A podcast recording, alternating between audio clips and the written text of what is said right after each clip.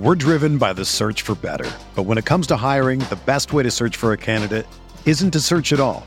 Don't search match with Indeed. Indeed is your matching and hiring platform with over 350 million global monthly visitors, according to Indeed data, and a matching engine that helps you find quality candidates fast. Ditch the busy work. Use Indeed for scheduling, screening, and messaging so you can connect with candidates faster. Leveraging over 140 million qualifications and preferences every day, Indeed's matching engine is constantly learning from your preferences, so the more you use Indeed, the better it gets. Join more than 3.5 million businesses worldwide that use Indeed to hire great talent fast. And listeners of this show will get a $75 sponsored job credit to get your jobs more visibility at Indeed.com slash BlueWire. Just go to Indeed.com slash BlueWire right now and support our show by saying that you heard about Indeed on this podcast. That's Indeed.com slash BlueWire. Terms and conditions apply. Need to hire? You need Indeed.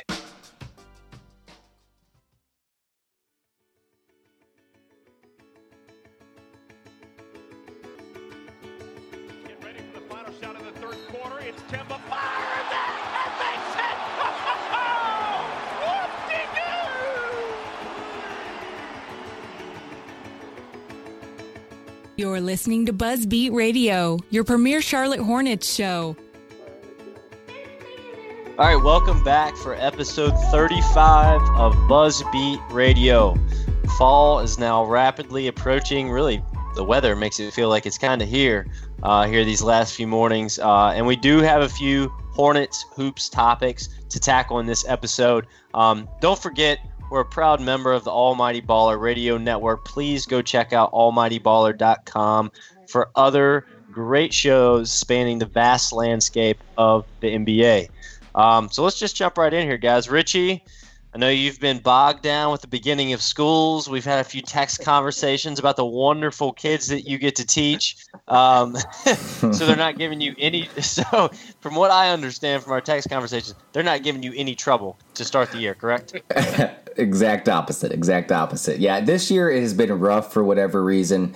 Uh, I doubt my kids listen to this, so I can probably uh, go full blast here. But yeah, I just think that in fourth grade they get a little bit more independent they get a little bit more wild but the thing is like there was this legislation not to bore you but that was passed down that limited the number of students that can be in k3 classes but there's no limit in fourth grade classes so they're coming from eight teachers in fourth grade down to six teachers i'm sorry eight teachers in third to six teachers in fourth so we got kids like 28 of them and it's just hard to control them all because we got we got some behavior kids uh, this year. So it has been rough, definitely uh, losing some sleep over this, but uh, I'll try to make the most of it because there are some kids in that class that I really really love, but uh, it's sometimes hard to focus my attention on them because the other ones are kind of uh, draining me out.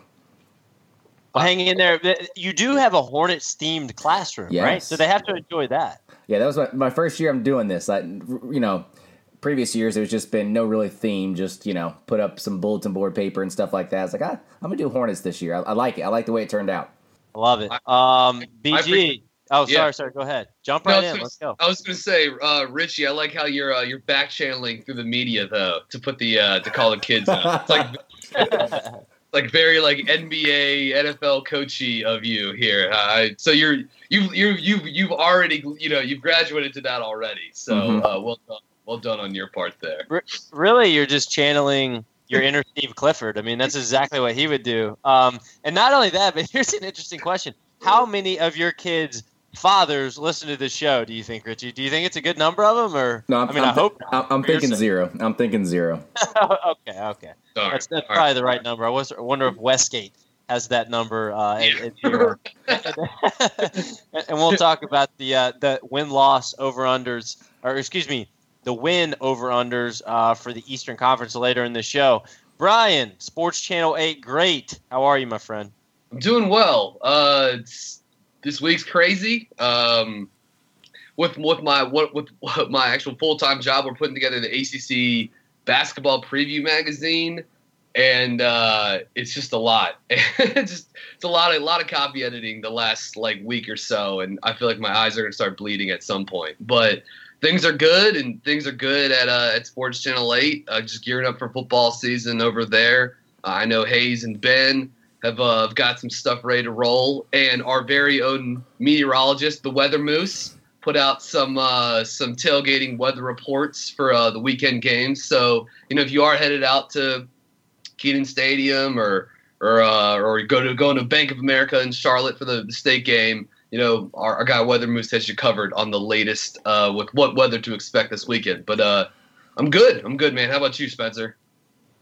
I can't complain. Uh, I can't complain at all. I'm I'm now within the six week range of my wedding, so um, I'm waking up in the middle of the night almost every night with cold sweats. And I mean, other than that, though, I'm really excited about the day. No, I'm kidding. I, it's right. uh, it's closing in fast, which is really exciting, and that's pro- probably a good opportunity to go ahead and say like Richie. Um, well, not Brian, maybe, maybe we'll, we'll see when we get there. But and the rest of the Queen City Hoops team, they're going to be carrying the website for the first, eh, let's say, two weeks of the regular season because your boy is going to be um, off the map. Literally, I'm going to be in Mexico, so I'm going to be off the uh, United States map. So, Richie, uh, I don't know if I've told you that yet or not, but I'm really going to lean on you, kid, uh, for the for those first two weeks of the regular season. I figured. Um, yeah, but but it's all good. That stuff's fun. It's kind of been a long engagement, so I'm ready for the, the big day to get here and cool. to get all that behind us. But that is neither here nor there. What is here uh, right now is the Hornets uh, closing in on training camp here, really. And the first thing I think we should talk about tonight uh, is Richie's um, the first player or player forecast we did for Queen City Hoops. Uh, it went up Monday. We're going to cover every single guaranteed contract player on the Hornets roster in this player forecast series. Uh, my Jeremy Lamb piece went up today, so go check those out if you haven't seen them already. Richie, really, with that, I just want to throw it to you. Of course, yeah. So we're, what we're doing here at QCH is player profiles, and in the piece, each of the pieces, we kind of talk about the positives and negatives and how we forecast uh, that player for the upcoming season. And like you said, our first two players are Marvin and Lamb. And I, I did mine on Marvin. He's he's definitely a player that seems to be pretty steady uh, when it comes to the Hornets, uh, but he did have some up and down numbers uh, from behind the arc, and that was the one thing that I kind of looked at with a little bit of pessimism heading into the season because if he doesn't get that down, I think that we could be up for an uphill battle because with he with him paired up with with Dwight Howard out there, I feel like he's going to have to stretch the court. He's going to have to stretch the court, and maybe it's going to be one of those things where Dwight Howard helps him, uh, and vice versa. I'm sure if Marvin Williams starts uh, knocking down those threes, it's going to be easier for for Dwight Howard to get inside as well. But yeah, I, I think the good thing about Marvin, he's always a constant constant teammate. You know, he gives 100 percent effort. He definitely still plays a big role on defense. He actually had his career high in rebounding last season, so that that's a good thing. I don't think that's going to be the case uh, this year with, with Dwight Howard on the court. One thing I did note in the piece, and, and maybe I'm overlooking this a little bit, is is the corner threes.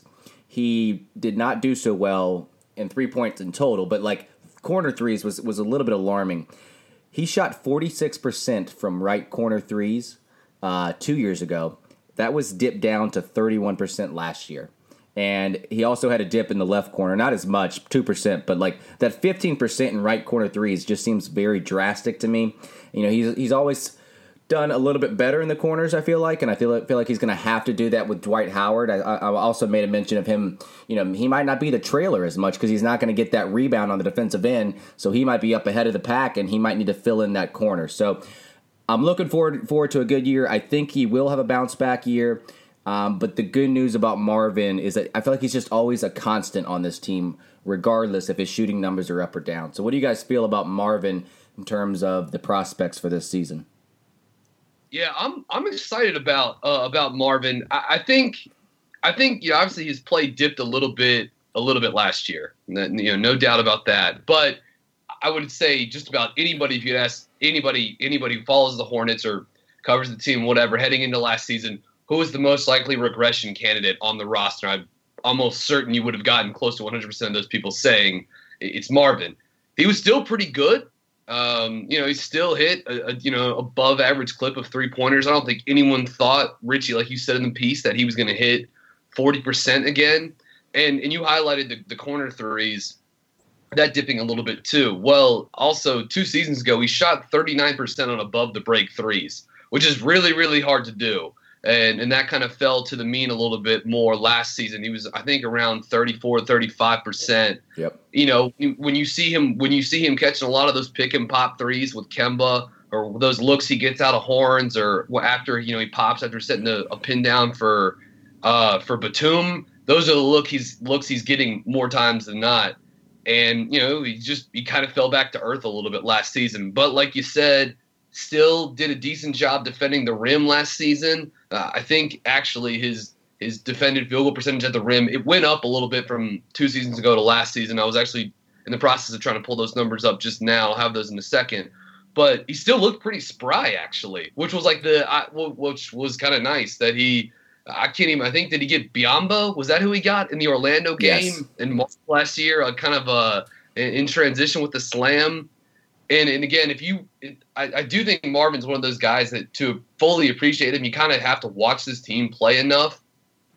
They just look different when he's out there, and it's it is kind of interesting that they had a, a better offensive rating when Kaminsky was on the court last season. Uh, about 108 points per 100 possessions. Marvin was around well, 105, 106. So, you know, close. And Marvin's obviously playing a lot more against starters and stuff like that. But, you know, you know what this team looks like with Marvin. He means a lot to them. And, and you know, a bounce back year, uh, somewhere between what he was last season and two seasons ago would be uh, a big boon for Clifford and the Hornets.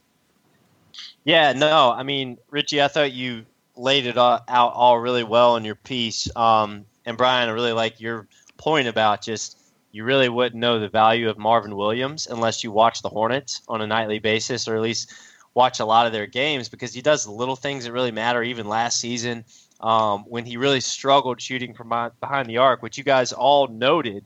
Um, I took down some notes a little earlier. Left corner, almost 42%, pretty solid. It's definitely his sweet spot from behind the arc. Right corner, um, you know, shade over 30%, Richie, like you said, which is just terrible, quite frankly. And then above the break, Brian, you were pretty much right on the money. He was 32, or excuse me, 34.2 percent last year. Um, a big, a big digression from the year before. So, you know, I think that Marvin's value on this team still very much lies in how effectively he can shoot the ball because when you go and look at the distribution of his offense and where the shots are taken, I mean, I mean, is the vast, vast majority are jumpers. So he really has to provide that floor spacing component uh, in order for Shaw to be successful. But you know, while I was thinking about that earlier, I thought let's go see how Marvin was in, in the attacking closeouts, slipping the screens, you know, catching and scoring, being the role man, you know, going to the basket variety of shots last year. And I was somewhat surprised. I mean, I knew he was effective at that kind of herky jerky, um, you know, floater, driving layup kind of stuff. He was 35 of 62, uh, which is about 50, yeah, just north of 56% last season in those variety of shots. That's reassuring. Um, he doesn't have, you know, a, a really quick first step, but he does he does still have the feel and the craftiness to finish um, driving the ball to the basket, probably at a higher rate and a higher clip than people think because a lot of those finishes and a lot of those shots don't require Marvin to be able to get all the way to the rim. Probably about a third of them do, but um, I, I, was reassured by that. Um, and, and, the only, only only other thing I really took note of is, you know, Marvin Williams played above 30 minutes, just a little over 30 minutes per game last season, which is just too many. Um, yeah. At his age, that that cannot be the case again this season. And Richie, I think you you did touch on that. I think in your piece um, and, and, your point too about him not really being the trailer as much in the offense is, I think, a really important one because it's gonna. And I got to think about this more and probably do a little studying, a yeah. little bit more studying. But it's gonna it's gonna bring a different fold to the Hornets' offense in how he's going to be used in the initial action. And I think when you're talking about a player that is as smart as Marvin Williams is and as willing of a cutter, um, and finding the open space as he is. He just has a high IQ for those kind of things. I think him as the initial screener and action setter uh, could be a really good thing for the Hornets in this offense. So I, I, thought you did a really good job on that piece. Yeah, appreciate it. Appreciate it. I think you kind of touched upon it too. Like he was able to adjust his game because he wasn't hitting his threes as well, and he started hitting those running floaters, you know, off those closeouts. So it's going to be interesting to see what the scouting report is next year. I still think they're going to close out hard on him because he is pro. You know, he he does shoot those threes a lot. Uh, but again, it's just something that you have to account for. He can get inside the lane now. One other thing that I did mention uh, was the fact that hopefully, hopefully Monk will draw some, um, you know, more attention. Dwight will draw more attention, and hopefully he'll get a whole lot more open looks, which he did a very good job of last year on uh, wide open threes as well. So it's gonna be interesting to see when you add those new pieces in how he's gonna how he's gonna play. It, it also the thing too is you think now if he's trailing a little bit less there's still some stuff they can do with him, you know, running the pipe that they can use to also get threes with him kind of at the top of the break. You see Golden State do stuff like this all the time where, and please believe me, I'm not trying to compare Kevin Durant and Klay Thompson to Marvin Williams and Nick Batum or anything like that, but you, we're thinking two above average three point shooters, but you just think with, you get Marvin out ahead ahead of the break, those guys being able to set those sort of like cross screens along the baseline or in that in the in the painted area and having one of those guys then sprint out beyond the beyond the arc in the corner or something like that. Like there's some there's some new things that Charlotte could try to do to get Marvin some easy catch and shoot, sh- easy catch and shoot looks in transition that are different from the normal sort of like standard baseline trail three that he's become so accustomed to popping over the years too. So there's some new stuff Cliff could maybe work in with uh, with him kind of leading the break without the ball as opposed to to trailing or something like that. Yeah, and Brian, you know, I like I like that point a lot because it, it's like oh drill. This is the the coach in me coming out here, but it's no like baseline to baseline sprint drill. Like if I were Clifford, I would tell Marvin get in the gym right now and do baseline to baseline sprints because mm-hmm. that's what you're going to be doing next year when Dwight Howard gets that defensive mm-hmm. rebound and outlets to Kemba I want you at half court. You need to be touching half court or close damn to it to be to sprint to the baseline. And obviously, he's not going to really do this in games, but sprint to the baseline. When Kemba brings the ball up and Dwight Howard sets that initial almost like a drag screen action, mm-hmm. you're now screening Dwight Howard's man. He's rolling free. You're popping for the shot, and now stuff's happening. I mean, it's that kind of stuff that I think I mean, and you really got me thinking about that with your point about him being ahead of the break. Mm-hmm. Is he's a smart enough player to pull all that off. He understands the angles. He understands where the defensive gravity is coming from. Um, I think that helps Dwight Howard out because he's almost getting a delayed screen action for him because you know he's not running the floor like an antelope anymore. You know, so all this stuff kind of fits into the pieces. I think with what Charlotte has, so it is exciting, um, and and we'll see how it plays out. Anybody else got anything else on uh, Marvin that we haven't touched on? I'll throw this was just because I mentioned this a second ago uh, and didn't have the quite have the numbers right in front of me. It was pretty amazing. Two seasons ago, Marvin hit the this is the field goal percentage of that of shots he defended at the rim in 2015, 2016. He was amazing that year, one of the best in the league, 45.2 percent. Um, now, there's always probably some noise like in these numbers, you know, like there's it, it it's tough to it's tough. These are just based off whatever the NBA.com site says were attempts contested by the player. But again, there can be some noise. You know, sometimes it's just the guy who's closest to the person shooting the ball, whatever. But this past season, uh, that number for Marvin went up over 57%. So an increase of 12% on field goals attempted against Marvin Williams at the rim. So, you know, he had trouble shoot his numbers beyond the arc. Not only did those drop, but his numbers shooting at the rim fell a little bit last season, and they fell at the rim defensively last season too. So again, just another thing to keep an eye on uh, with him this season to see if he's kind of getting back to the form from two years ago, or if that's wishful thinking on our part.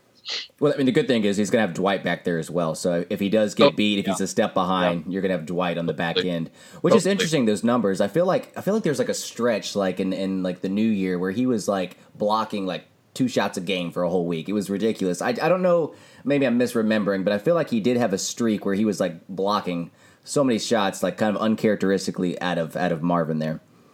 The you know yeah. we'll, we'll, we'll know his uh, athleticism is totally kaput when Eric Collins starts stops describing his threes as bouncy threes. Like when, when when we stop getting that definition for Marvin Williams catch and shoot threes, then it's time to then it's probably time to hang it up with Marvin. But until then, the athleticism is still intact. All right, that's that's my uh, that's my corollary going forward here. Because he hops into his shot, Eric Collins does not necessarily mean it's a it's bouncy action. It's just kind of his shooting shooting action. But hey, look, I, th- I also was watching some highlights on the NBA stats page earlier of Marvin, and I'm pretty sure Eric Collins. What did he say? Something something that Marvin did well. He compared it to a bag of onions. So I, I mean, whatever. Like What? Eric Collins. I, it was something I'd have to go back and listen. to. It was something. Man is a treasure. Uh, all right. something of uh, something of onions. So, anyways, Eric Collins is the best. I mean, come on. Yeah. Who are we kidding? Um, yeah, I mean, the only other thing I was going to add was that you know this this team. I think one of their certainly one of their weaknesses, or, or an area they're thin in at the very least, would be shooting, uh, outside shooting. And you know, I think Marvin is vital in the sense that he kind of has to provide that for this team next season better than he did last season, more along the lines of how he did in 16 uh, or excuse me 15 16. If Charlotte really wants to reach their full offensive potential. Um, I think Marvin's going to help this team defensively. I, I think he helps Right. them every single year. But offensively, he, he's going to have to go back up to where he was, uh, you know, before last season i- if Charlotte wants to reach their full potential because they're already going to have problems with key players uh, stretching defenses out to the three point line. Um, all right, we good for a little transition here. I was just going to stay on uh, the Jeremy Lamb, just stay in the player forecast while we're here. You guys good with that? That's fine. with me. definitely. Um, so I did a player forecast on Jeremy Lamb. Came out today. I'll just kind of roll it out and then you guys take it. Uh, you know, I was actually surprised by a lot of things I found when studying the numbers on Jeremy Lamb. Um, I think the overhang, I think the low hanging fruit for Jeremy Lamb's game right now is this simple fact. I mean, last season he improved his true true shooting percentage, his rebounding rate, and his turnover rate. Turnover, rate pretty drastically, actually. His his PER rating jumped from 15.9 in 15 and 16 to a flat 17 last season. And not only that, but his PER rating has now increased and improved every single one of his five years in the NBA, which actually really surprised me. There is a slow and steady and very quiet uh, improvement that is happening in his game, um, and I, you know, it was going underappreciated to me. And I, like I've said on this show before, will always own property on Jeremy Lamb Island. I have a, I have a, my biggest house that I own is there. Uh, I, I go there many times a year. I will never stop going there. Um, but you know, I, I was surprised to, to find some of these things. I thought Jeremy Lin did a really, really good job of getting to his sweet spots and understanding where he was most effective offensively last season. He got to the basket or near the basket, 10 feet it in a lot last season. Listen to this stat. From less than 10 feet last last season, and this is really an elite stat, the frequency of his offense from this range was right at 37%. He shot 64%, just a shy above that, actually, um, which is incredible for a wing, really. For a shooting guard, that's right up at the top of anybody. And he did a better job because of the frequency of shots, uh, almost 37% that he took from there. He did a better job of getting there. I'll open it up here. I was impressed when I really went and studied things how I- just think he understood his offensive game more last season, guys. And I think he did really an underrated job at getting there and being more efficient because I think Jeremy Lamb takes a lot of heat and he deserves a lot of it. But I was surprised to, to learn some of that stuff that I just mentioned. Spencer, I'm going to be honest. I haven't read it uh, completely, uh, but I, I will get to it. I will get to it. You. Were, I was a little bit more concise. You definitely put a little bit more effort into your piece. Uh, but yeah, Lamb has always been one of those guys who's been a little bit um, unique, and he's someone in that second unit last season that he provided something that really no one else could, and, and that was kind of creation off the dribble.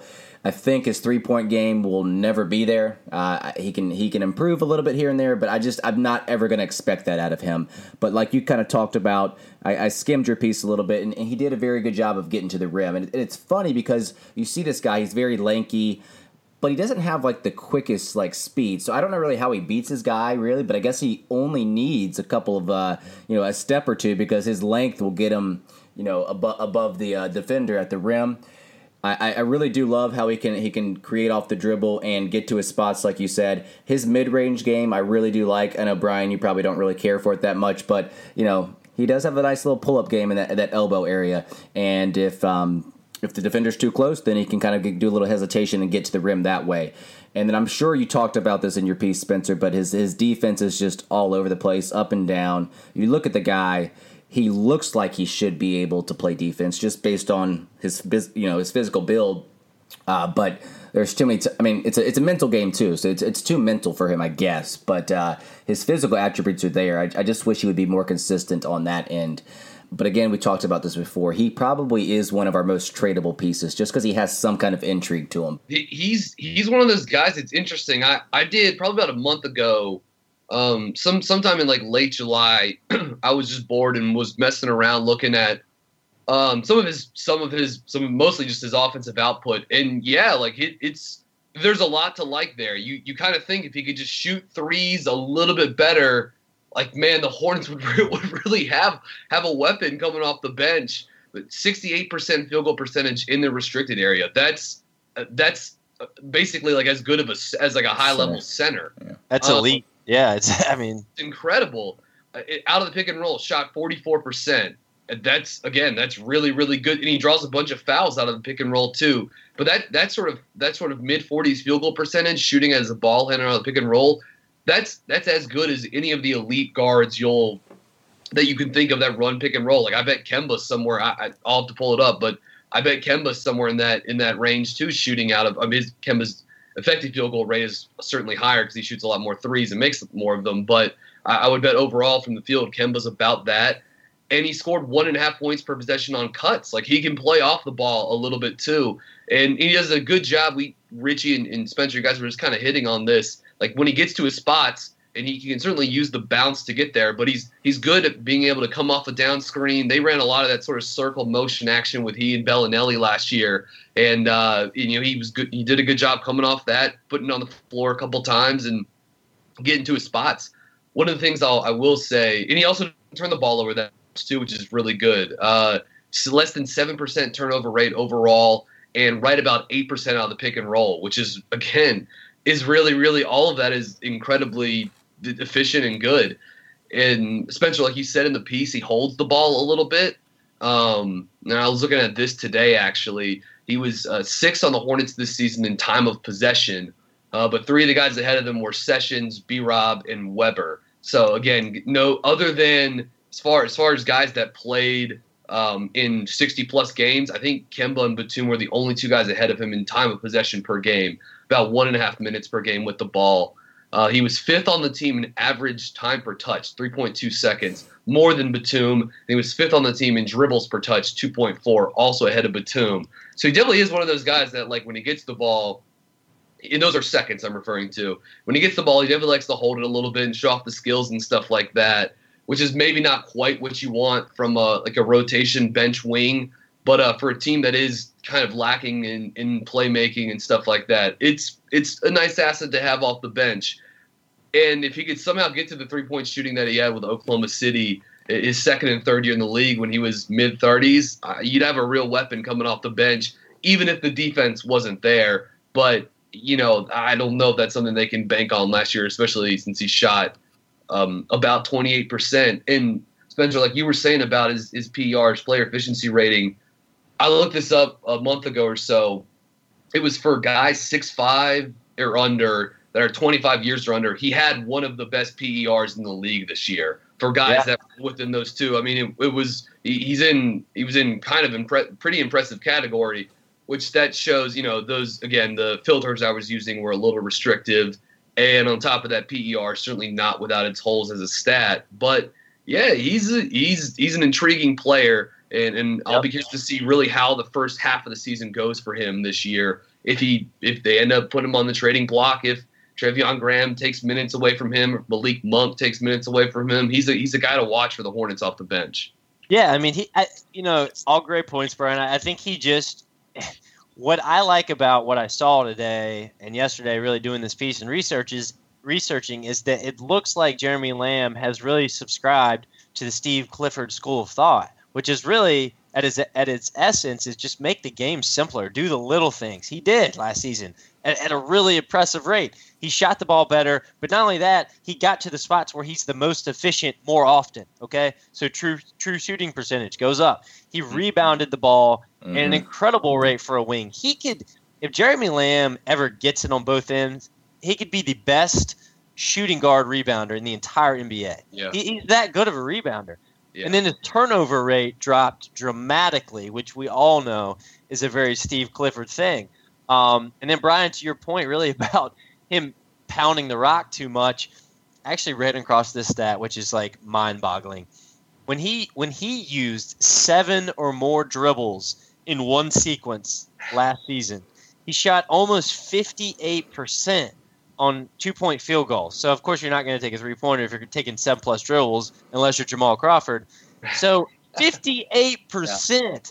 That is incredible. His it's his length. He has a quicker step than you would think on the dribble. It's just his lack of understanding of how to get to his offense quicker and how to do it. The rip through, the jab step get into your offense. He always gets the ball. And if you really watch Jeremy Lamb, his first instinct, and this just goes back to youth basketball, is to just dribble the basketball and not utilize that triple threat position. He's never been good at that. That stuff catches up to you on the next level. I think that's why you see somewhat of a delayed development for a 25 year old Jeremy Lamb. But I got to tell you guys, I, I, really think the Hornets are going to have a tough decision uh, in the summer of 2019 if they don't trade him before then, because I do think he's going to improve next season defensively and offensively. Um, I think he'll be the first shooting guard off the bench for the Hornets. There's really no excuse for him not to be. Um, and that's going to come with a very nice contract that, that he does have if he does make this jump. A trade deadline where guys, where teams are going to be looking to upgrade at the wing position, not only this trade deadline, but certainly next when he's an expiring contract. I mean, there's all kinds of factors here that make it very difficult for Charlotte to hang on to this guy long term if he does indeed make that jump. All that's theoretical. I understand that, but when you really dig into this guy, like I got to the last few days, you see some stuff that um that make uh, make his long term uh, career in the NBA maybe look a little, a little brighter than I, yeah. I, think a lot of people maybe realize. And to your point, Brian, yes, Treveon Graham is going to push him yeah. in training camp. And that, and, and of course, Monk is right there too. So there's a lot of stuff in the air, but all the opportunities there for Lamb. Yeah, I'll, I'll add this about Lamb. This is this is guys that are six five and under in the NBA last season that had a defensive rebounding rate above 22%.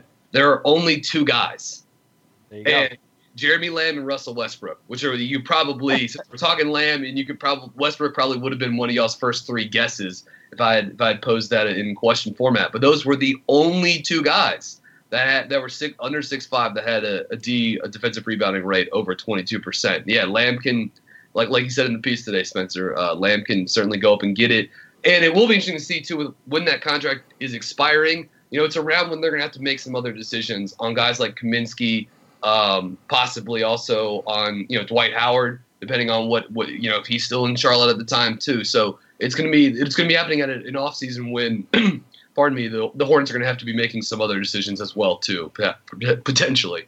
It's it's going to be an interesting year. Richie, were you going to say something? I was just going to say, like, we, we drafted Dwayne Bacon, and I feel like this guy is like a carbon copy of, of Lamb. When you were talking about defensive rebounding stats, I know it was just summer league, but I felt like he did a very good job uh, re- rebounding the ball in defensive end and when it comes to his mid-range game, he's both of them are very methodical in the way that they move. And you talk about the seven dribbles, uh, Spencer. That, that's just funny to me because you see the ball moving, and then once when it hits Lamb's hands, I feel like the offense just changed. It's, it's like slow motion. It's like slow motion. He has he, he has to pound it. It just yeah. like re- releases like estrogen from him, yeah. or excuse me, not estrogen. yeah, it, yeah, it, gets his it gets his brain waves moving in the right direction. You know, it, I don't know what it is. But. Dopamine hit. It's like a yeah, yeah. There you go. It's dopamine. You, you mentioned Jamal Crawford. Crawford is like the perfect example of that too. The like Clippers can run. The Clippers last couple years will run beautiful floppy action for JJ, and you know they'll do this these like these sort of like pinch post pick and rolls with. uh with Blake and, and Chris Paul. But then when Jamal comes in, it's showtime. You know what I mean? Like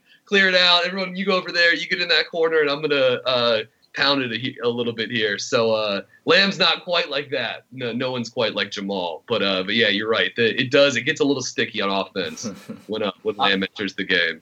And yeah, and Richie, you don't have to edit out the estrogen part. Jeremy Lamb, if you ever listen to this, or any Hornets player or, or team personnel member, I have no idea why I just said estrogen. I'm an idiot. So, uh, I, I, did, I didn't mean to say that. I meant to say dopamine. Thank you, you uh, Ryan. But anyways, um, yeah, moving on probably at this point.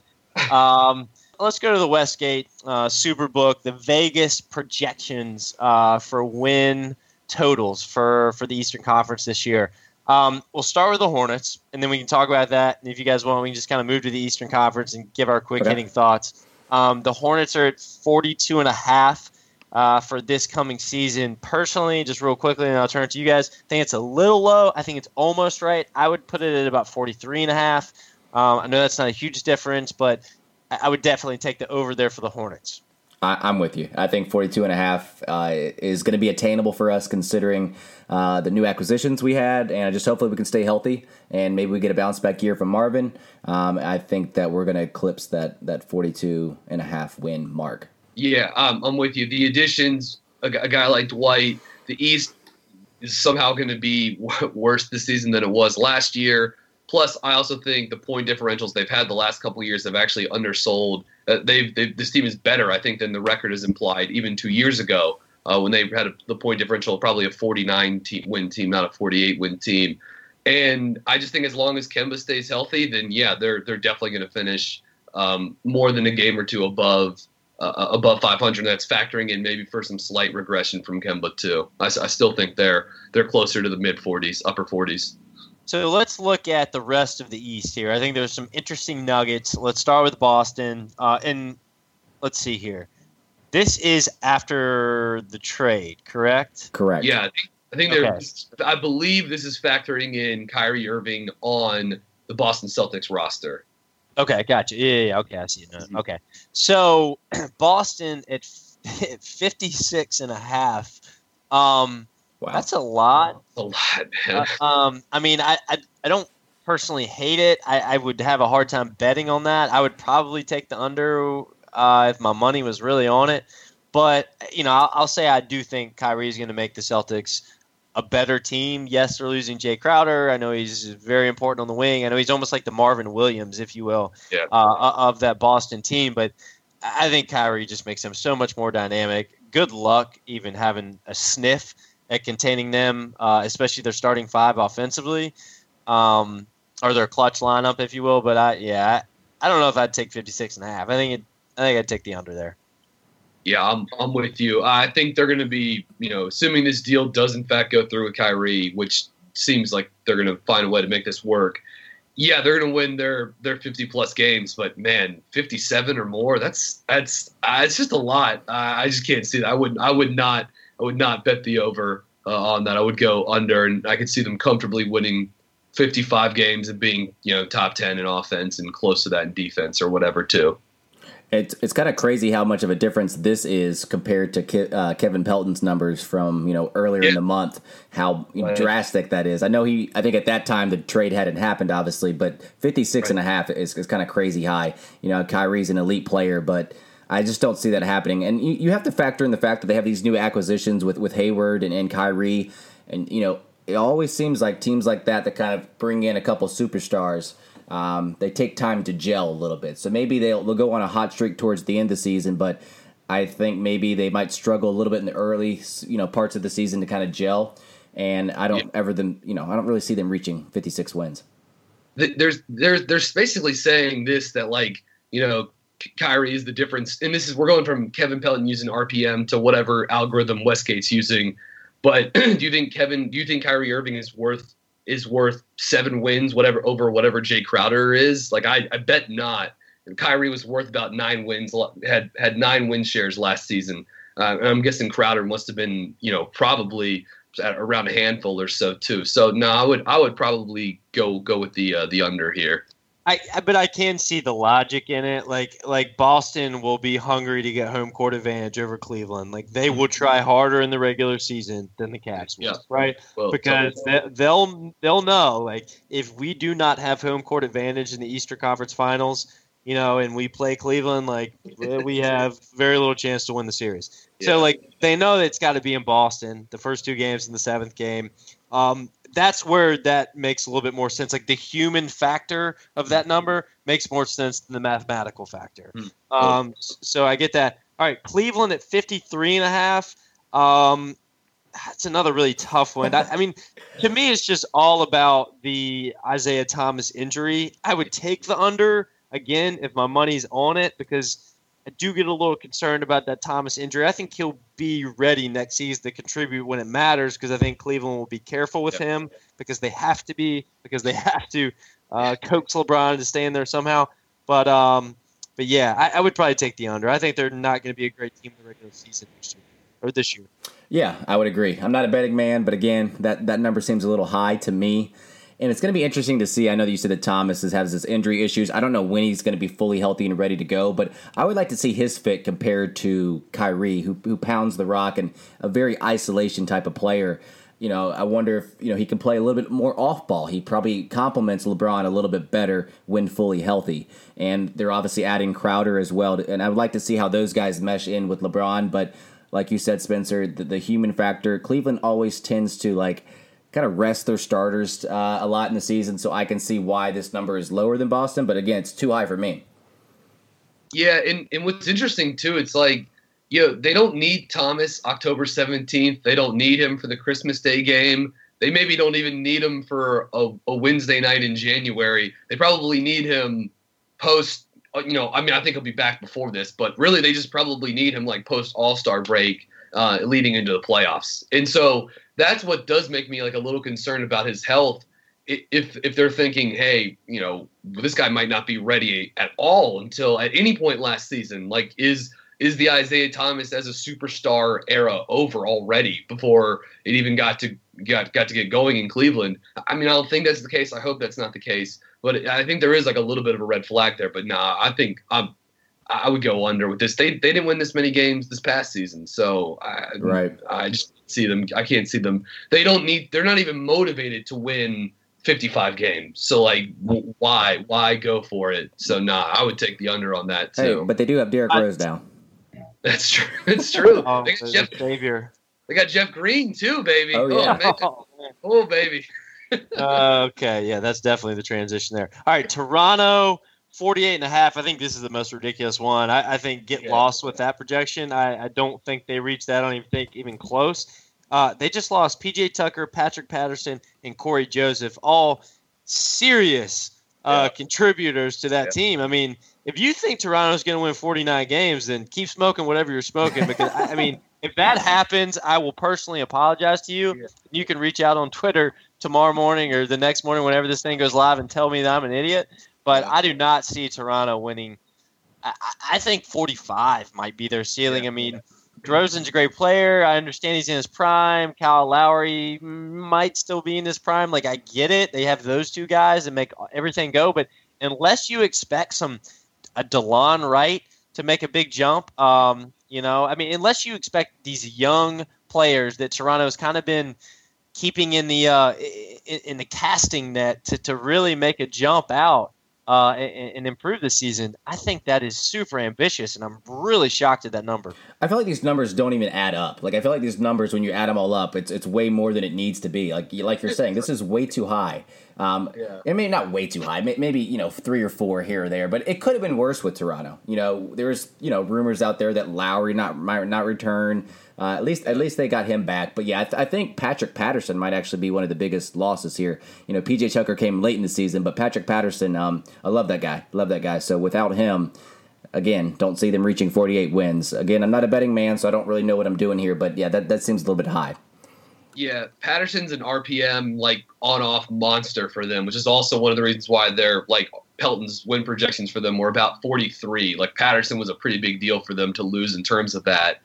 And you know, Ibaka and Lowry got a year older, so did DeRozan, and Yeah, look, I mean, I'll, I'm, I'm, I've been pretty honest about DeRozan not really being my guy. He's still awesome, but I just don't think he can be as good. I mean, I don't think he'll be as good again as he was this past season. Although the Ringer wrote something, I think today or yesterday about, you know, what if DeMar DeRozan can start making threes the way he does two pointers, and it was like yeah, what if he can learn to fly and we discover the cure for world peace? Like he's played a bazillion basketball games and hasn't even once tried to figure out a three point shot. He doesn't so, like, attempt threes. He doesn't even try. Right, right. Brian has also been pretty clear about his distaste for the. There's not a direct correlation there either, but I, anyways, side note. Let's just let's just say I didn't look up the link when I saw it, so maybe I should have because I would have maybe gotten the the upshot of the article. Maybe I'm, I'm sure it was well researched and stuff like that, but I saw it and was just like, yo, I mean, come on, man. Yeah. And what if Frank Kaminsky can average 25 points a game next season, too? Like, yes, it would be awesome if these good players could be better, totally. But what in the realm of possibility can we actually uh, project? Well, I don't think DeMar DeRozan turning into Steph Curry is uh, happening anytime soon. He soon. probably doesn't even care to be a three point shooter, to be honest. I, I feel like he doesn't even try. He has a hundred Oh, yeah, I know. million dollar contract. He's an all star. He's an Olympian. His teams win fifty. Like he doesn't. Why? Why? Why figure out how to learn a three point shot? Like he, he doesn't. What's the motivation?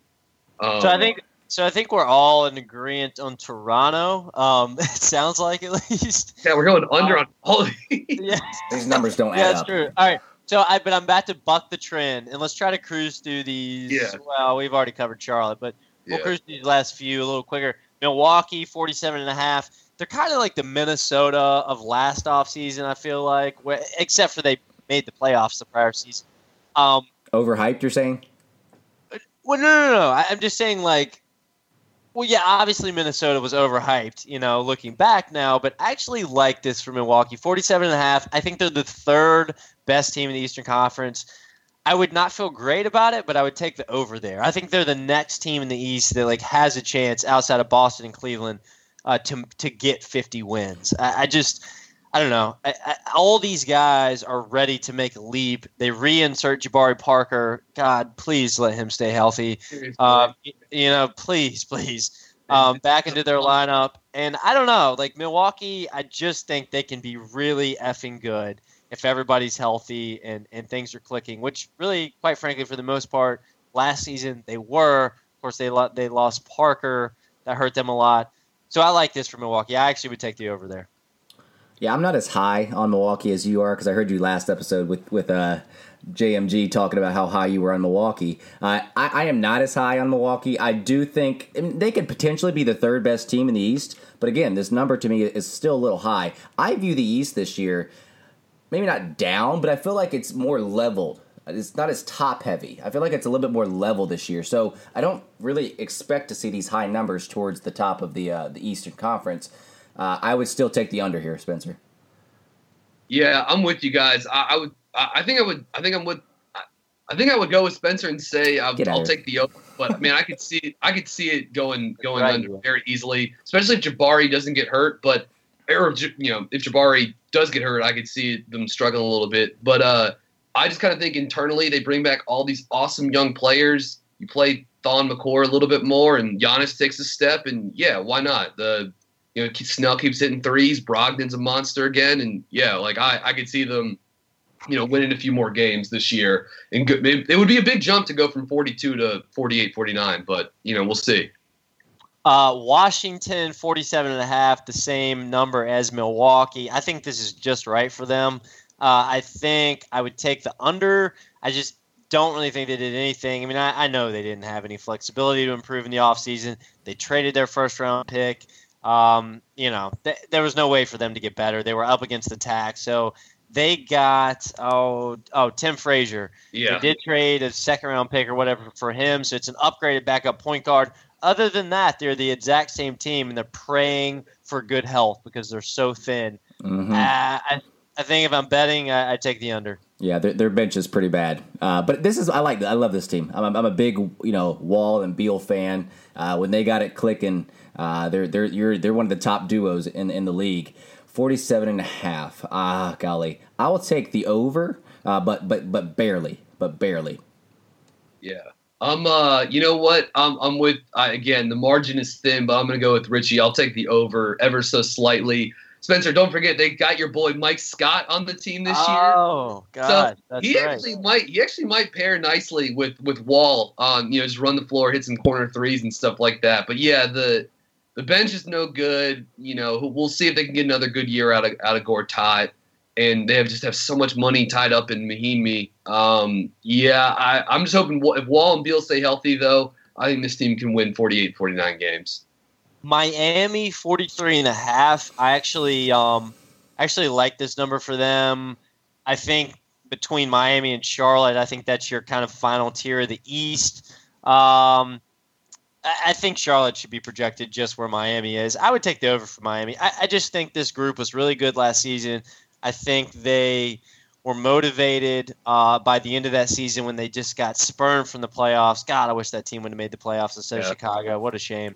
Um, and I, I just kind of think they have some some red ass because of that. Now, a lot of these guys got paid in the offseason. James Johnson, Dion Waiters, you know, eh, Miami gave out, you know, Pat Riley gave out some contracts that are not really, uh, it's not really Pat Riley esque. So that makes me a little nervous, but Miami just develops talent. Um, and you just look at their track record with players and you kind of have to trust it. I think this team, honestly, the, the craziest thing I'll say on the show, I actually think Miami could like flirt with 50 wins if everything falls the right way. I mean, I really, I mean, there's a lot of good players down there. I mean, Goran Dragic's having a good year. Hassan Whiteside, like he seems to be motivated again. Dion Waiters continues the uptrend.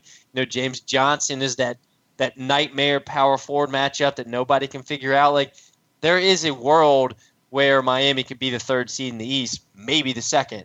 A lot of people will Well, you yeah. know, think I'm crazy there, but yeah, I mean, I think they'll definitely win a bu- 44 plus. There's also a world where Miami can finish eighth too. I think. I mean, I think Sure, yeah, no doubt. It's one of those yeah. things like where you look at that late season run, or you know, where they went, you know, rattled off so many wins in a row. Like, was that truly more of their team, or was more of their team the the part before that where they were struggling? Um, you know, they needed that late push to even get in the playoff picture. You know, it's probably somewhere in between. I would say that Charlotte, you know, his win total needs to be higher than Miami. So I, I would say I would take the under here with, with Miami at 43 and a half. Um, they're probably going to hover right around 42, 43 wins. Um, so I mean, it's it's right there. The numbers the numbers pretty accurate, but I don't think that they should be ahead of Charlotte. Yeah, I'm with you guys. It, it is it's a perfect number for them. I'm going to go over slightly. They're really well coached. Spoelstra is is one of the best in the league, and certainly has been was deserving of um, of some. Rec- I mean, I know D'Antoni won Coach of the Year, but he was he was worthy of some acknowledgement for for being a contender for that award. They add Bam Adebayo, who's a, a rookie. I think the three of us all are kind of intrigued by, and um, you know, big year ahead for Justice Winslow. We'll see if he can knock down a few shots for them. Actually, if he, ah, he's if he doesn't, and he's going to end up being one of these sort of draft pick guys that I was way, way, way wrong on. He might be I worse thought, than Kaminsky. He might turn out Uh, worse than Kaminsky. I thought he was going to be a super. Yeah, yeah. But man, the guy. And remember, he is about three years younger than Frank. But I mean, if the guy can't make a jump shot, like what do you what do you do? So we'll Mhm. see. Big year ahead for him, but he's another intriguing piece they get to add to this sort of kind of aggressive positionless uh, contingent they have down in South Beach. Um, we talked about Charlotte 42 and a half. I think we're all uh, on the over there, which we stated. And again, we're going to talk about all that more on our massive uh, season preview coming here during training camp uh, in the near future. And then Philly, Philly is the last team we'll cover. Westgate has them at 42 and a half wins. Um, yeah. Um, no. Yeah. Hey, no, now. not happening. Hey, I, no, yeah, I like will that. say though, I think I think Philly sneaks into the playoffs at the eighth seed. I don't know if it's going to be forty-two or forty-three. They wins. might. Let's I- Yeah, they might, and they're going to be thir- 43 wins. It might only take 35 wins to get into Yeah. the playoff in the Yeah. season. But yeah, I, that that's a little ridiculous to me. The number's Uh, high. The number's high. The the ranking, I don't mind it, but the number definitely looks high to me. like, is Embiid going to play 42 games this year? I think Vegas just yeah, he, smells. he blood. wins all of them right You there. know, yeah. like like Yeah. Philly, Philly's the popular trendy team. Vegas is. smells blood in the water, and they, and Yeah. they're going to bait everybody in. It's Yeah. what they do. It's why they run the world. We've seen we've seen Simmons, Fultz, and Embiid play a combined 35 professional games, and those are the guys we're like counting on to just win them 43 games. I mean, come on. Uh, Sarge is a great player. Uh, obviously, I'm I'm excited to see Simmons and Fultz and, and a full, hopefully a full season of Embiid. But uh, come on, and you know Redick's there too. But come on, uh, no, I'm taking. I would go under on this all day. Crazy. Um, that just seems a little ridiculous for me. I actually saw a hilarious tweet, and I can't remember who put it out there today, but said that uh, I'll eat my I'll eat my betting ticket, and then personally apologize to every single person who disagrees with me if the Sixers win 43 or more games. Uh, I would tend to agree with that. Yeah. No disrespect to the Sixers. Look, they're doing what they should do. Mhm. I mean, great job on getting Redick on that. Quite expensive, but who cares? Because you had the cap space, you had to spend it, and it's a one-year deal. I mean, look, they got a lot better. If they stay healthy, they could certainly win somewhere around 40 games. But 43 is not happening. No. Okay, so let's just move on from that. Um, all right. Uh, well, actually, I, I do want to talk about one other team. Uh, Pelton had, I don't know what sport, I, I could look it up right now, but anyways, Pelton had the Pistons at 35.1 is what his projection was wins wise. I think that one's pretty interesting. There Yeah. was such a huge gap, guys, between his seventh team, which was Miami at 42.3, and then his eighth team uh, at Detroit was 35.1. Um, the Pistons make me nervous, but for a lot of different reasons. I- just think their backs are up against the wall with a lot of different players. Jackson and Drummond really headline that. Like in Avery Bradley, and that team wins more than 35 games, right? Yeah, I mean it's interesting. This is kind of how I like looking at Kevin Pelton's numbers. This is kind of how I view the East. Like I said, I feel like it's going to be a little bit closer. The teams are probably going to fall in, in place like that, like the Westgate did as well. But I just feel like the numbers are definitely lower with Kevin than it is than it is Vegas, and I kind of view it that way. But Detroit's number thirty five. That just does seem a little bit low for them. I still don't. I don't think they're going to make the playoffs, but I think they'll get more than thirty-five wins. I think they'll be right there around the eighth or ninth seed. Yeah. Again, I'm sticking with my Philly at eight and maybe Detroit at nine, but thirty-five. uh, yeah, that that just seems low to me. No, I, I agree, and I think Vegas does too. Uh, Westgate had them at 38 and a half wins, which seems a, a little bit cl- right. You know, we'll see if Reggie Jackson's healthy this year. Uh, if Drummond can give them anything on the front line, um, you know, I mean, he did average a double double last year, but I think everyone kind of thought he was going to make a jump, and it, it seemed like maybe he regressed a little bit. But man, I would think, uh, you know, Ish Smith and Yes. and Avery Bradley, and you think those guys should be able to, you know, especially in the East where you know, a third of the teams are tanking or whatever, not a third, but, you know, a fair amount of the teams are tanking. Yeah, about a third. Yeah, I, I think they could get closer to that that that that 38 that 38 mark. But it is interesting to find that group in the East that's between the teams like Chicago and Brooklyn that are obviously tanking and then this sort of like middle of the pack in the East, which is like, you know, however you want to split it up, Charlotte, Miami, you know, maybe if you know Philadelphia is somewhere in there too. It's just it's just a it's weird to see those teams that are like you can't tell if they're going to try to like contend or if at a certain point in the year they'll get to and they're going to be like, well, we're just going to start shutting shutting dudes down and, and tanking and stuff like that. And Philly is certainly you know a candidate for that. Well, Um, and maybe the Pistons are too. they'll they'll always contend by accident at the end of the of the East. You know, those those teams on the East typically like an eight seed fall below the uh, the 500 mark. But uh, you talked about Reggie Jackson. For whatever reason, I don't know what your opinion on that guy is, but I'm not a, I'm not a fan of his. Not a fan of his. When Ish Smith was in there when they were running the offense, it Yeah. just looked way smoother, way smoother. And obviously, he's a pass first type of guy compared to Reggie Jackson. And um, I, I love Ish Smith. Love love how he played with that second unit with Detroit. And I remember watching one game cannot remember. It, it, they had this, uh, I think it was like an overtime game, maybe against Toronto, and uh, Ish Smith led them back, and Reggie Jackson didn't even see the court. I think he was healthy at the time too. So um, I, I, just love the way that Ish Smith plays the game. It's it's kind of how I want my point guards to play, not like a Reggie Jackson. Never really been a big fan of his. it, it's just my guy, man. I, I mean, I'll always remember him when I was a Wake fan growing up. Mike Conley was supposed to go to Wake, and he and Greg Oden ended up committing to Ohio State instead. And so Wake had to pivot, and Ish Smith was the like fallback guy they got in the class of 2006 to help replace uh, Chris Paul.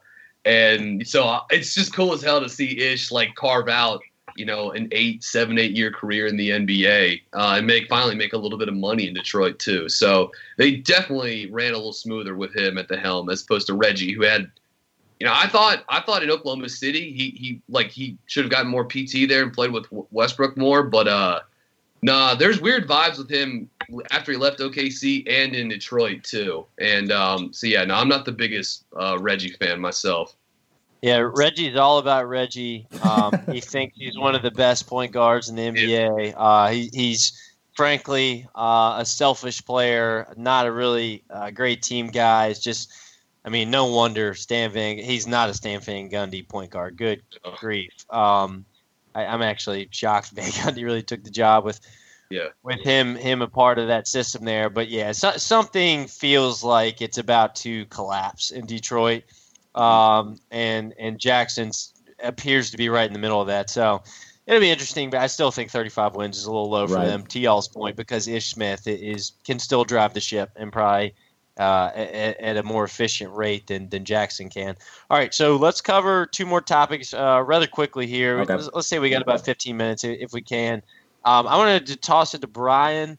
Um, I know you went on the radio last week, Brian, to talk about the the Kyrie uh, Isaiah Thomas trade, the Boston Cleveland deal. What are your general thoughts? Who won? Who didn't? Um, this has been kind of a fiasco, uh, quite frankly, since it all yeah. first came out. Just give us kind of your uh, your thoughts. And actually, where did you go on the radio to talk about that? Yeah, I'll uh, I'll shout out uh, 99 the fan uh, up here in in the Research Triangle area in Raleigh. Um, I go on with one of their afternoon shows, Adam and Joe, uh, with some frequency, and we'll be doing that a lot more uh, next NBA season. So so keep an eye out for that. But uh, but yeah, no, I mean, I think I think a lot of us are kind of in in in, in accord on this. Of you know, we all know Kyrie Irving is this dynamic, incredible offensive player that's won big games in the playoffs, and he's going to make the Celtics really tough to defend, like you said a little bit ago, Spencer. But Cleveland did an awesome job in this deal. Uh, assuming it goes through, and you know, you got to give Dan Feldman at, at, at NBC some credit for being kind of the first guy to be like, hey, wait a second, you know, this trade might not go through if, if IT doesn't pass the physical. So he, he deserves some acknowledgement for that. But uh, you know, it's funny to see the return that Cleveland got when you when you base it off what some of the other superstars went for. Everyone hammered Sacramento for Boogie Cousins. Everyone hammered the Bulls for Jimmy Butler, and people rightfully so hammered the Pacers for Paul George. And then Cleveland went, goes out and they get a guy like Crowder, who's in the middle of an awesome contract, seven years, thirty-five million, perfect piece to, to play alongside LeBron. Makes Kevin Love uh, expendable too, perhaps as a, as a trade asset. And you know, and, and then of course you get that the Nets pick too, and that is a, like a lifesaver for them because you can either if you if you get some assurance from LeBron that he's going to stay beyond 2018, which I mean, good luck with that. I don't think that'll happen, but you could take that pick and Kevin Love and go get two wings that can shoot threes, or go try to get another star, Boogie Cousins, Anthony Davis, whatever. Or you know, more likely, if even when LeBron leaves, well, you can use that to you know maybe that pick's Marvin Bagley, maybe that pick is uh, Michael Porter, maybe that pick is uh, I don't want to mispronounce his name, but the guy that plays for uh, for Real uh, over the Slovenian guy, Luka uh, Doncic, I think is the name. But it might be any of those guys. Then you can go forward and, and build around that. So the Cavs kind of did a great job hedging hedging on the future a little bit here and setting themselves up for uh you know the, the earth won't be totally scorched if lebron leaves and it is kind of funny too because in, in the context of the hornets we were all kind of laughing when we saw some of the proposed trades that were kemba malik monk and i think a pick for Kyrie? Was wasn't that something? And we were just thinking, there's yeah. no way in hell that'll happen. And uh, you know, sure enough, the the Cavs got a got a haul that included one of the best trade assets in the entire NBA, which is that Brooklyn pick, unprotected. Yeah, you know, I, I think it's I think it's impressive for Cleveland um, about that. You know, for that Brooklyn pick. Um, you know, for for Altman, you know, a rookie GM to to capture that pick when all the Celtics have been through with negotiating trades with this pick and you know turning down you know Jimmy Butler. I mean, uh, it's just it's interesting to me that they valued Kyrie Irving. Um, at that level when they had a guy like Isaiah Thomas. I understood, you know, I understand that, you know, they're going to have to pay Isaiah Thomas or would have had to pay Isaiah Thomas uh, here at the end of the year. But, you know, that, that uh, same reality is not too far in the future with Isaiah Thomas. Yeah, it's just, yeah, exactly. So, you know, I, I at the end of the day, I do think Boston, I understand it because Kyrie fits their timeline. He's you know he's 25 years old. He's a young player. Um, you know I think you when you look down their roster and you look down their cap situation and you kind of project out the years Irving falls off financially when they have a little bit more flexibility um, and he's obviously a younger player than Isaiah Thomas like a lot of it makes sense to me okay it really does I see what they're doing um, but as much chess as they tried to play with the rest of the league this just isn't the deal Yeah. I really foresaw when it came to them. Yeah, they were just playing tough for so long, and now this is what you, you know, this is what you get for for all those picks that you just wouldn't give away. You just kept, you, know, you were fighting the dead army off to keep these picks, and now this is this is what you give them. So you know, I, I just I don't know. It's a little confusing, but again, I think Boston got better. I, I mean, I really do think I, Kyrie Irving is going to help them, especially in the regular season. As I said earlier, I think they could flirt with 60 wins. I mean, I, you know, 56 and a half is what Vegas says is a little bit ambitious, but hey, it's not out of the question by any stretch of the imagination. Cleveland, on the other hand, look, they did a great job. They got a they got a, a first round pick next summer. Um, you know, a Brooklyn first round pick. We have no idea what to expect from that team. They definitely got better this offseason. But, uh, Brian, to your point earlier about the Sixers, you know, Bro- you know, they're just one of those teams. They're young, they're inexperienced. Yeah. Um, it- the only difference of those two teams is Brooklyn does not have the incentive to lose that Philly does, obviously because they don't own that pick. Right. But uh, but yeah, I mean, great job by Cleveland to get that pick. I think you know adding Jae Crowder is huge for them because he's exactly what they need when you talk about matching up with Golden State. Um, just versatile guys who can switch across different positions, and all of a sudden, Cleveland kind of has a switchy lineup. I mean, you know, if you can hide Isaiah Thomas, you talk about LeBron, Jae Crowder, uh, J.R. Smith, Tristan Thompson. I mean, those four guys can pretty much switch across the court at that Yep. point, which which is very um very attractive when you talk about matching up with the Golden State. All that's way down the road. I actually, as of today, I might, and a lot of will depend on the trade deadline in February, obviously, but I might think Boston actually has the upper hand against Cleveland going into next season. Call me crazy, but I I think they did get that much better. Um, I just I don't know. There's something in me to trust them more. Um, anyways, I've rambled now. Richie, No, you guys said it all. But I, I think the situation that the Cavs were in, you have to applaud them for what they did because Kyrie put them in a tough situation. Um, he wanted out anyway. He wanted uh, a new situation and a new place, a new home.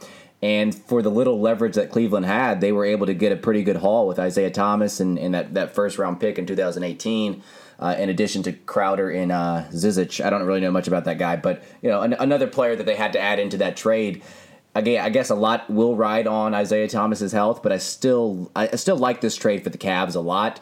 You know, and for the Boston Celtics, yes, they got better, but they also had to give up a lot in the process. But I, I get it. Ky- Kyrie is is, is a uh, a premier player that you have to give up a lot for.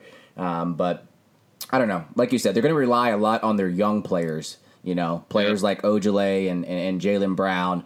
Uh, because they- they're giving away one of their top wings in, Crowder there.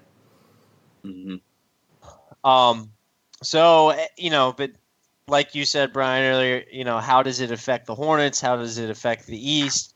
I really just think that both these teams actually did improve from this trade. I think it separates them probably a little bit more when it's all said and done, talent wise, from the rest of the East. I don't really think it affects the Hornets in any way. Outs, you know, outside of maybe Cleveland just getting that much better from adding Jae Crowder in the regular season, which I don't think they will, and having to match up with a Cleveland or a Boston, except for the you know the vice versa scenario. I mean, outside of that, I I don't know really how it affects the Hornets, but um, yeah, I can give Boston the upper hand to win the East uh, next season. Um, all right, the last thing we want to talk about is the Hornets 2K uh, t- team that was released. Who released this? Just I guess NBA 2K 2K, Yeah, the, the, I think it mag, was or NBA the Yeah, think NBA 2K put this out. Um, Like an all-time team for every for every uh, you know all 30 NBA teams, and so they're using guys that you know played for teams you know in franchises in different cities and stuff like that as well too. So. Um, yeah, I, I guess this was just a way to kind of like you know build up some buzz for the game uh, as is, as it was you know you know, had- you know getting close to being released or, or whatever with the NBA season not too far away. So yeah, they put together the all-time Hornets team, and there was probably one or two sort of I don't I don't know if I want to say glaring omissions, but um, yeah, there was certainly one guy that I think caught a lot of sort of Right. Hornets twist internet by surprise that uh, Gerald Wallace was not included uh, on the de- on the team. Yeah, when Raymond Felton is there, what the hell is that? Raymond, I mean, look, I have nothing against Raymond Felton, but how is Raymond Felton on there and the only Bobcat to ever be an All Star? Uh, Yeah. Gerald Wallace not on there. It's just Yeah. crazy to me. it, it does that didn't make a lot of sense and like the Kenny Gattison reach. I mean, I, I know he played for the Hornets for a long time and was on some came on the off the bench in some good teams in the '90s, but I, I mean, Gerald Wallace. I, I'm surprised he's not in the starting lineup. Actually, uh, one of the first the starting lineup was Kemba Walker, Eddie Jones, Glen Rice, Larry Johnson, Alonzo Mourning. So. I feel like they got that, you know, that's that's mostly right. But man, I, I mean, it would have it wouldn't have bothered me if, if Crash had landed in that above one of the two other wings on that team. So uh, yeah, I thought that was a, a little surprising and just Gerald Wallace was like what was like the first real like piece of respectability that you could claim as a Bobcats fan. Uh, so yeah, it was just it was it was weird to see him not on there. Yeah, I mean, with the seven season that he played, was a very consistent type of player. Uh, he wasn't necessarily a three point shooter, but I feel like he shot, you know, the best here in Charlotte. Uh, he did average 16 points a game, eight rebounds a game, two and a half assists. Um, you know, th- those are some numbers that should put you at least in the reserves list uh, with the Charlotte all time team. Another thing that I thought was interesting, I was looking at these, and, and some of these players are on both on both like they're they're on multiple teams. Like Baron Davis is on this team plus the Pelicans. So another player that I, I kind of consider that should be on both is Jamal Mashburn. I feel like I know he only played like a couple seasons here, but he's on the Pelicans, but not It's a the great Hornets. point. It's a Uh, great man. I feel like I, think I of Mash a lot when I think of an all-time Hornets team. Like he's one of the first players that come into mind. Yeah, no, that's a that's a great. I didn't even. I, I, Good I one, felt really bad. good I one. didn't even think. I didn't even think of Mash. I also thought Anthony Mason. Man, I know he was only here for three seasons, but He killed over 230 games, he averaged a double double in a Hornets uniform. and five shot- assists. Shot above, yeah, and shot above 50 percent from the field too. And like when I think, well, like of- as a kid, when I think of like watching Hornets games on TV, like I think of Glen Rice and Anthony Mason. Mhm. Like those are the those are the, the teams that like I I remember first when I was a kid. So. I mean, if Uh, we're yeah, if we're talking about guys on multiple teams too, I mean, Jason Richardson. I mean, he was a True. he was a, a crazy good player for the Bobcats for a few seasons. I mean, there's a guy who could you could plug into the starting lineup uh, over Eddie Jones. I mean, I think Eddie Jones is in a correct spot there, but I mean, you know, it's same kind of effect. I actually caught some heat on Twitter. Um, Oh, actually, a lot of heat. Actually, not a little bit of heat. A lot of a lot of heat. A conversation I just had to cut off. I know completely nothing about forever. this. Oh, Yeah, yeah, I'm sure you don't.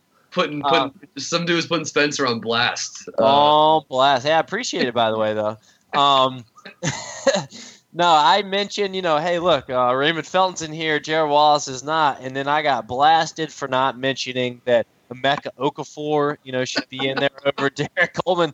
And look, hey, look, Emeka Okafor, that's fine. Like, if you're ready to say he's one of the best uh, Yeah. Charlotte NBA players ever over Derrick, that, that's fine. I understand he was in Charlotte longer than Coleman, you know, whatever.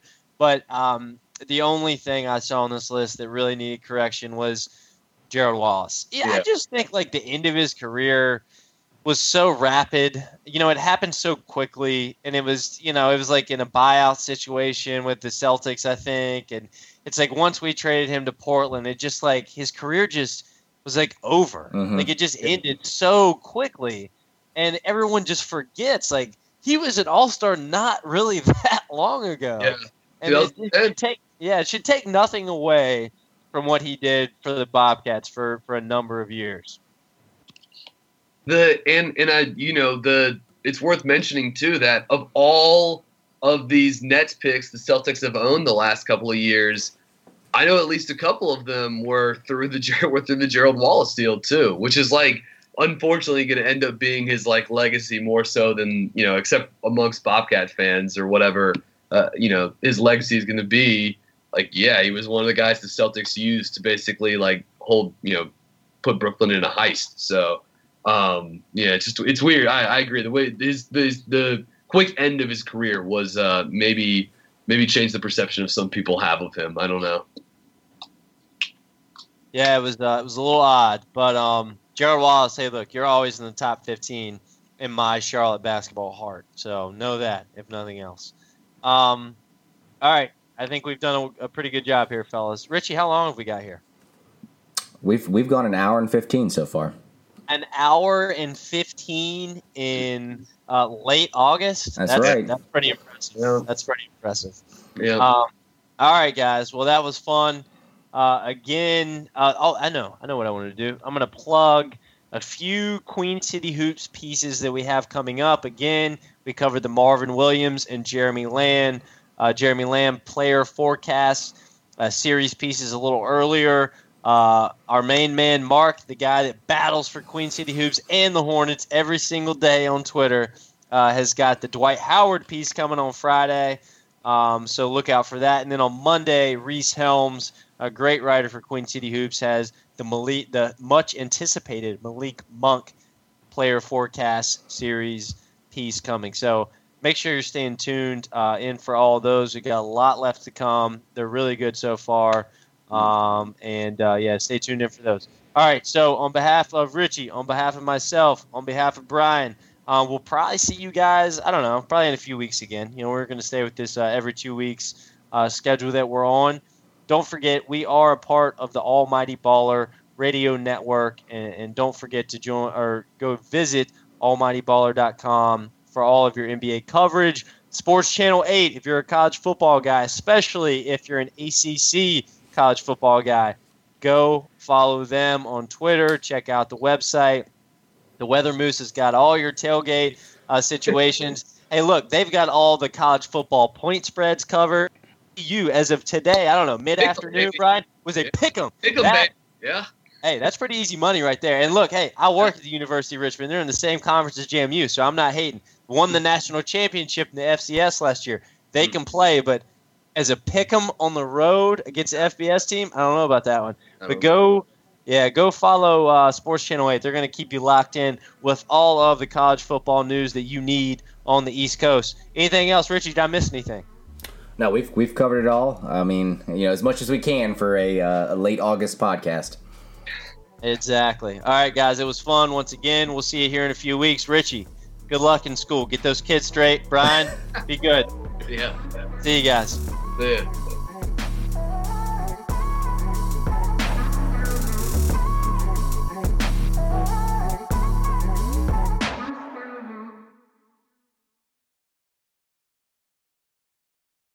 Whether you're a world class athlete or a podcaster like me, we all understand the importance of mental and physical well being and proper recovery for top notch performance. That's why I'm excited that Unifyd Healing is sponsoring podcasts on the Blue Wire Network. Unifyd Healing is a new and super innovative global network of wellness centers powered by Energy Enhancement System, or EE System. If you haven't heard of the EE System yet, then you'll want to listen up. This technology promotes wellness, deep relaxation, purification, and rejuvenation. Wherever you are across the globe, access to a center is easy and affordable. Interested in experiencing the EE System technology for yourself? Go to unifydhealing.com slash bluewire to learn more and find a center near you.